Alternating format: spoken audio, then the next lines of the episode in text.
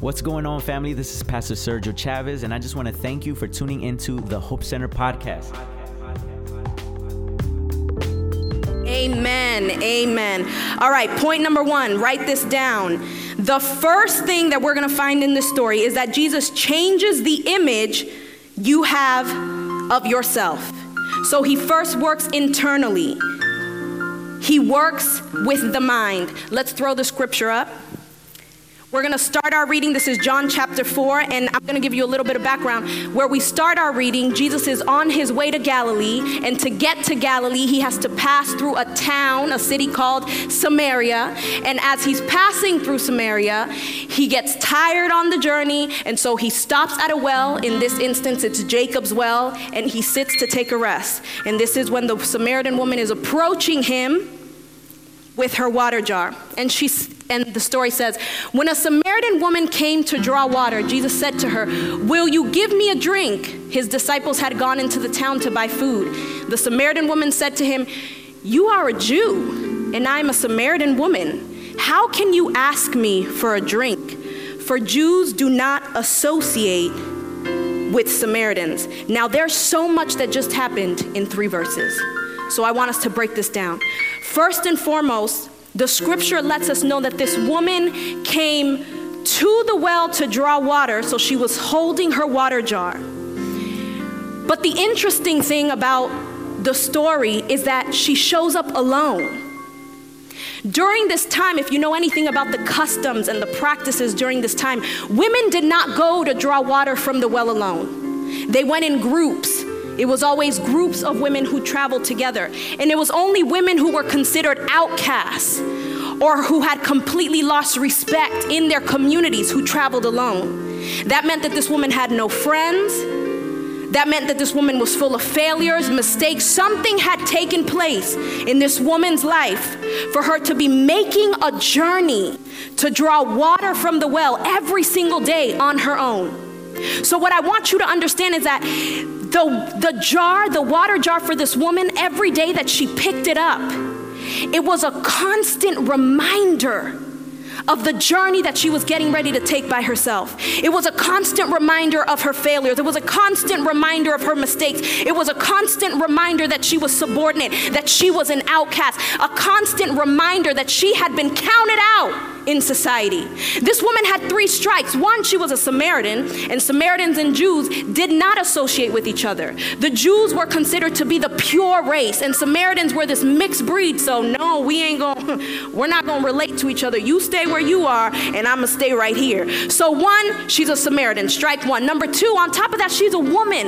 It was already bad enough being a Samaritan, but on top of that, to have to be a woman, women were already seen as subordinates in society. They weren't given the same equal equal treatment that we're seeing women receive today. So, as a woman, already she had a lower sense uh, uh, of respect that was put upon her by society. And now, the third strike, which we later find out the, in the story, is that on top of that, she wasn't very good at keeping a man. So, was she an adulteress? Was she sleeping around? Whatever it is that she was doing, three strikes, she was out. So, every time she picked up that water jar, it was a constant reminder of her baggage. And so for us, how many of us walk around every day, routine? We don't even know we've got it. We just carry around our baggage. Whether it's hurt from past relationships, guilt and shame from the past. But the moment we're up in the morning, we walk out of our doors, we carry our baggage with us. And the problem is not the baggage, because we've all got a bag full of issues. For some of us, this bag is full of issues in our marriage, full of issues in our families, full of labels that people have placed on us from birth that we can't shake off. You're not going to amount to anything. Why do you think you're going to try to get that education that's not going to that's not going to work for anything? What makes you think you can apply for that job? You don't have the credentials. Whatever the case might be, we have bags that are full of issues. And the problem is not the baggage. The problem is when we carry the baggage and we use it as an excuse. I said the problem is when we carry the baggage Because what happens? If I'm asked to perform a task, all of a sudden, where are my hands? We use our baggage as an excuse. It's not like Jesus was asking this woman to do much, it was a simple drink of water. But her baggage, the image that she had of herself, was the excuse she used to not perform the task. Look at what the scripture says. She says, You are a Jew and I'm a Samaritan. In other words, did you just ask me to? You think Jesus didn't know who she was? But she's like, let me just remind you, in case you don't know who I am. How many times we do that to God? In case you don't know who I am and what I'm capable of. I am a Samaritan and I'm a woman. So her excuse is whatever perception I have of myself, whatever you're asking me to do, I can't do it. And how many times do we place excuses before God that we're not qualified, that we're not fit, that we're not ready, that the timing isn't right, that the task that He's asking us to perform, we're not equipped for it? How many excuses do we present to God? Oh, I can't, you know, God, I just got married, so I got, you know, this is my honeymoon phase. And then after you're done with that, oh, well, I can't now, God, because now I got the kids. And and then after the kids grow up, oh, you know, I can't now, God, because now I'm old, uh, you know. Eh, excuse after when we're young, oh, I can't now, God, because you know my youth, I've gotta, I've gotta enjoy it, I've gotta live it up. Excuses after excuses, and we present our baggage to Him. And we say, I, I can't do what you're asking me to do. As if God doesn't know who we are. When He calls us to do something, no matter how small the task might be, how insignificant it might seem, do you think that God doesn't know what we are capable of doing? Our own creator who holds the manual to who we are, if he has called us to do something, it's because he has equipped us to do it. And if we don't feel equipped now, he's going to equip us to do it. But we can't use our baggage as an excuse. Look at how he responds to her. I love this. Jesus responds to her. He says, I imagine he almost like chuckled and shook his head. He goes, Woman, if you knew the gift of God and who it is that asks you for a drink, you would have asked him and he would have given you living water. In other words, he's saying, if you knew that my grace was sufficient to take your mess and to take you just as you are, to redeem you, to save you, to purify you, to sanctify you, to propel you in the direction that I am asking you to do. If you knew that my grace was sufficient to take it all and to still give you the victory in the midst of the storm, you would be asking me to give you what I have. And so, what tends to happen is a lot of times we think that when God starts with us in the small things, this is why we can't despise small beginnings.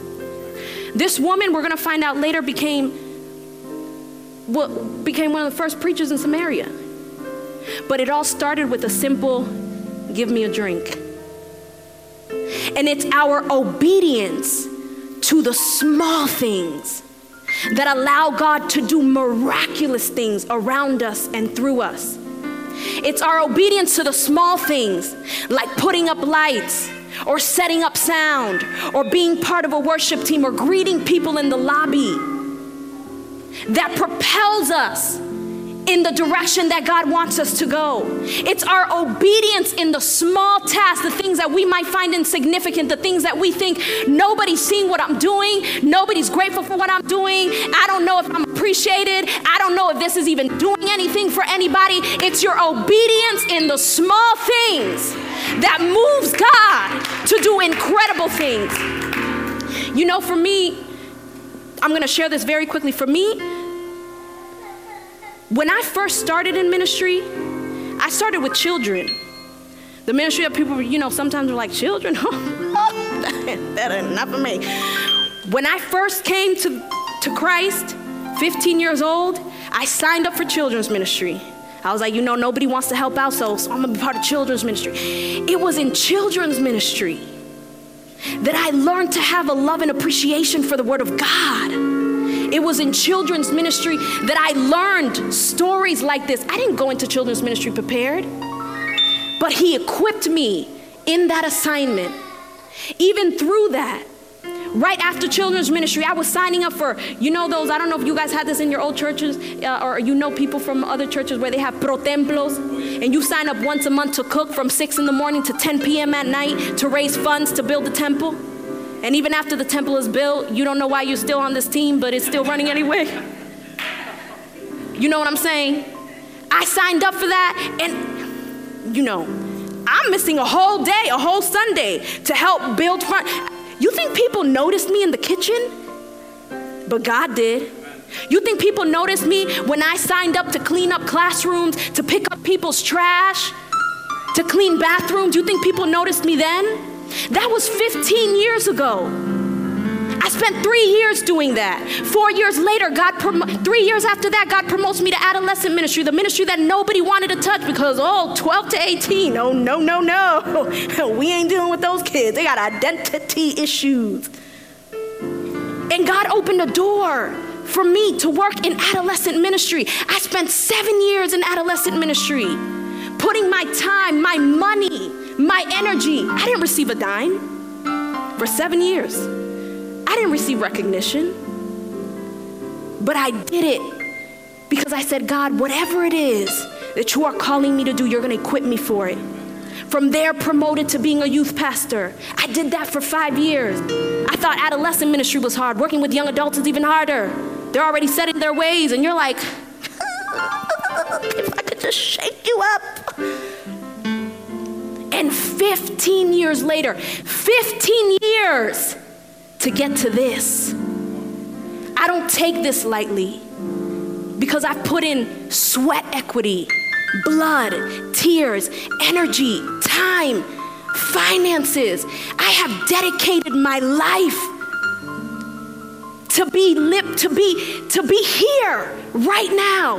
And i wouldn't be able to do this effectively if i hadn't gone through the process for those 15 years. It was my obedience in the small things that allowed god to do miraculous things even 15 years later. So don't ever underestimate even the small things that you are doing now for the kingdom. It is all working out for the good I spent too much time on that. Let's move on. Come on, say pastor point number two. All right, number two, he confronts our lifestyle. So after he works on the mind, the image that we have of ourselves, he now works on the outside. Why does he do that? Because at the end of the day, you know, you can tell me all you want. I'm a believer. God is working in me. You know, there's amazing things that are taking place. But I can't judge what's happening on in here in your heart and in your mind, but I can draw conclusions from the way that you are living your life. So Christ says, i have dealt with this woman's mind. I'm letting her know that my grace is sufficient, that I can do whatever it is that I need to do in her life, even in her mess, for her to perform and fulfill the task and the mission that I'm setting ahead of her. But now, because of all the issues that she has, I've got to deal with what's on the outside because if she goes now to talk to the people, nobody's gonna believe her. There has to be a lifestyle change. And so, John 4 15 through 17 says, the woman said to him, Sir, give me this water so that I won't get thirsty and have to keep coming here to draw water. He told her, Go, call your husband and come back. And she goes, Mahu? Um, sir, I don't have a husband. And he replies, You're right when you say that you have no husband. As a matter of fact, you've had five. And the one that you have right now, honey, he ain't even yours. So, yeah, what you've said is true. And she's like, Did he? Are you a prophet? Because now this woman is like, How is it that this man is now revealing to me everything that I've ever done? You see, the issue was that this woman had a habit of jumping from one man to the next. So Jesus had to point out her error in her lifestyle and correct her in love. And so he's like, this is, this is what your current situation is. I know. But even with all of that, I can still use you. But here's what needs to change. Honey, you've had five. The one you're with right now ain't even yours. We gotta, let's work on that. Because if this lifestyle doesn't change, nobody's gonna believe you. Nobody's gonna believe that you haven't had an encounter with me. So the question here today is what has God been confronting you about that may be prohibiting you from taking the next steps? What is the lifestyle change that needs to take place in your life for God to do what He needs to do? What is God challenging you to change? Is it your temper? Maybe you get heated like real quick. You know, somebody's like, hey, can you get Maybe you're very aggressive, or maybe you're pessimistic. You got a bad attitude 99.9% of the time. And maybe God is working with you in your attitude. Or maybe you're just dishonest. Like, we can't trust what you say because you say one thing one day and then the next day you're doing something else.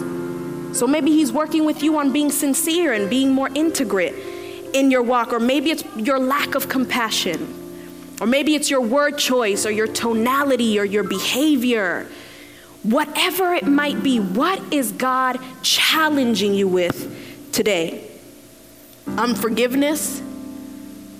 Maybe you've spent a lot of time holding on to some resentment, and He's like, you just got to let it go because that person is sleeping mighty well at night. And here you are twisting and, and turning in your bed, losing sleep over something that this person doesn't even care about. Or maybe it's your priorities. Maybe your priorities are not right.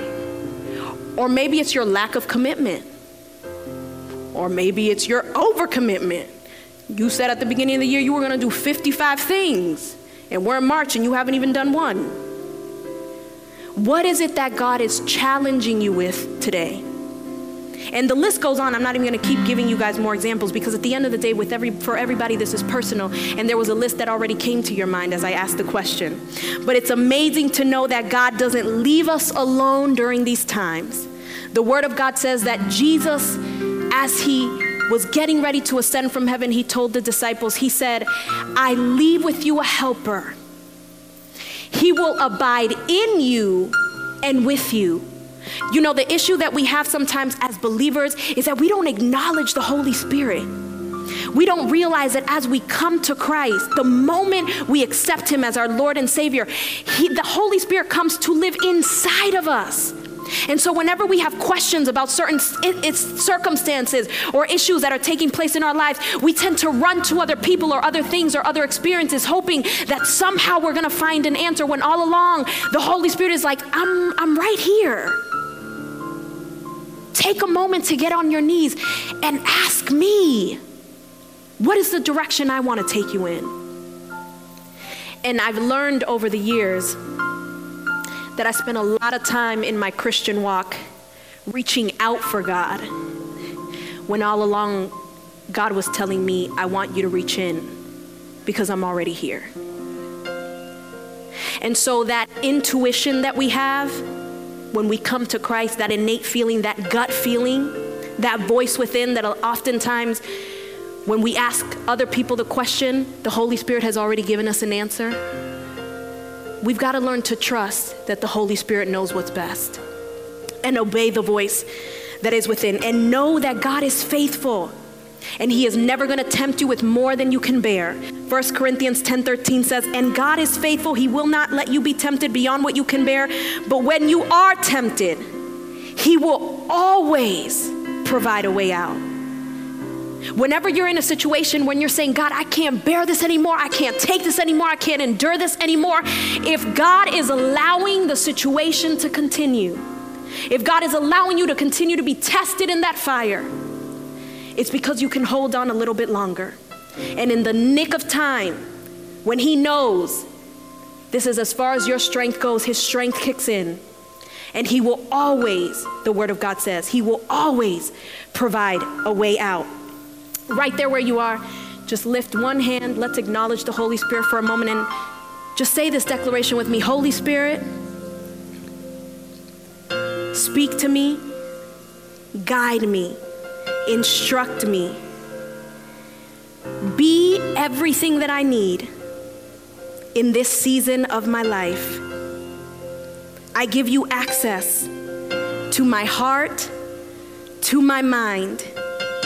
I don't want to run to other things anymore. I want to listen to your voice first. In Jesus' name, amen. Number three, and with this we close. When we have encounters with Jesus, He empowers you to be a witness to others. John 4 28 through 30 says, This is after she's had her encounter with Jesus. Then, leaving her water jar, the woman went back to the town and said to the people, Come see a man who told me everything I ever did. Could this be the Messiah? They came out of the town and made their way toward him. Verse 39. Skipping to verse 39 says, Many of the Samaritans from the town believed in him because of the woman's testimony. He told me everything I ever did. When this woman had her encounter with Jesus, the Word of God says we can't miss this. She left her water jar with Jesus and she went back to the city and she began to preach to the same men who had already set her apart, who had outcasted her, who had disrespected her, to the same people who told her, We don't want you. She all of a sudden, putting down the baggage, gave her a boldness to go back into her city and say, I know that you guys, I know that you guys already counted me out, but let me tell you something. I met a man named Jesus, and he told me everything I ever did. The purpose of an encounter with Jesus is for our lives to be transformed in such a way that we become living witnesses to others about Jesus' love. And what he does in our minds and in our hearts should begin to be reflected in the way we live our lives. And from there, it should push us to share with others what he's done for us.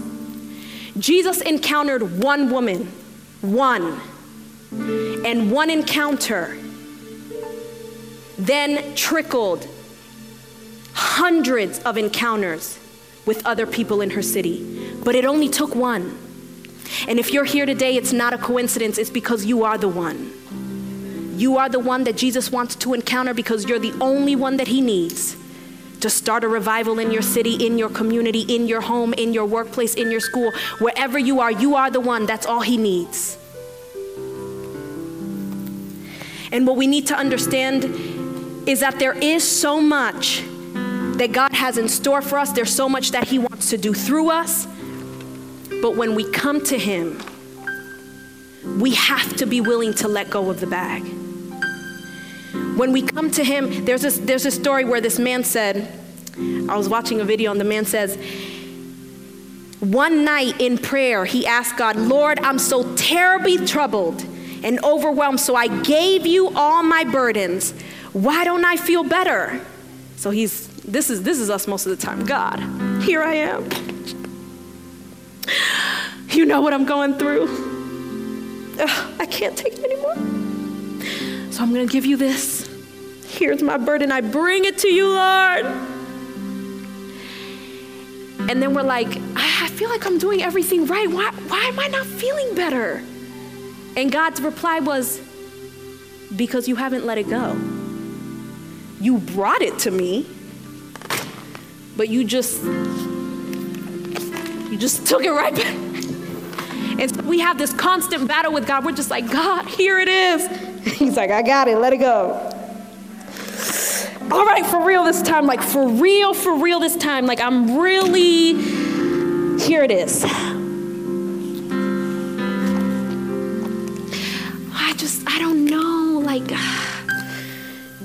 Of identify, I, I, this is what makes me who I am, you know? Like, I can't just, I can't. And God is like, let it go. And we have this constant struggle, even in prayer. He hurt me. Help me to forgive. And as soon as we get up from prayer, ooh, he's gonna get it from me. We're holding on to the bag. And so today, to some of you, God is saying, let it go. The promise is not that you won't have the baggage. Letting it go doesn't mean that we don't acknowledge that this exists. Letting it go doesn't mean that our lives are not full of issues. But what letting it go means is that we walk away with open hands to be able to serve freely.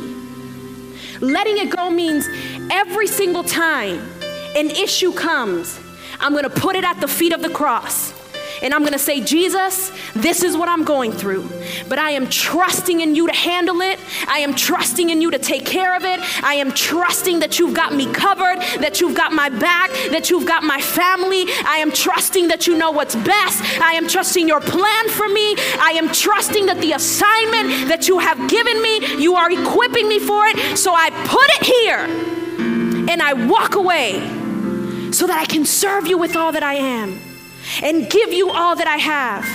I want to give you access to who I am. Use me. We can't have God use us. Use me, Lord. Use me, I'm here. And He says, Go serve my people. And we just, let me help you with that. You can't be efficient when you're holding on to the baggage. So today, for some of us, Jesus is saying, It's time to let it go. Thanks so much again for tuning in. I hope that you join us the next time. If you are in the DMV area, please make sure to come out on a Sunday at 1:30 p.m. You can find more information at myhopecenter.org and you can also stay connected to us on social media. We are at My Hope Center on Instagram, Facebook, and Twitter. So you can search us up, connect with us, and uh, I hope to hear from you all and see you all very soon. So until then, peace, love, and God bless.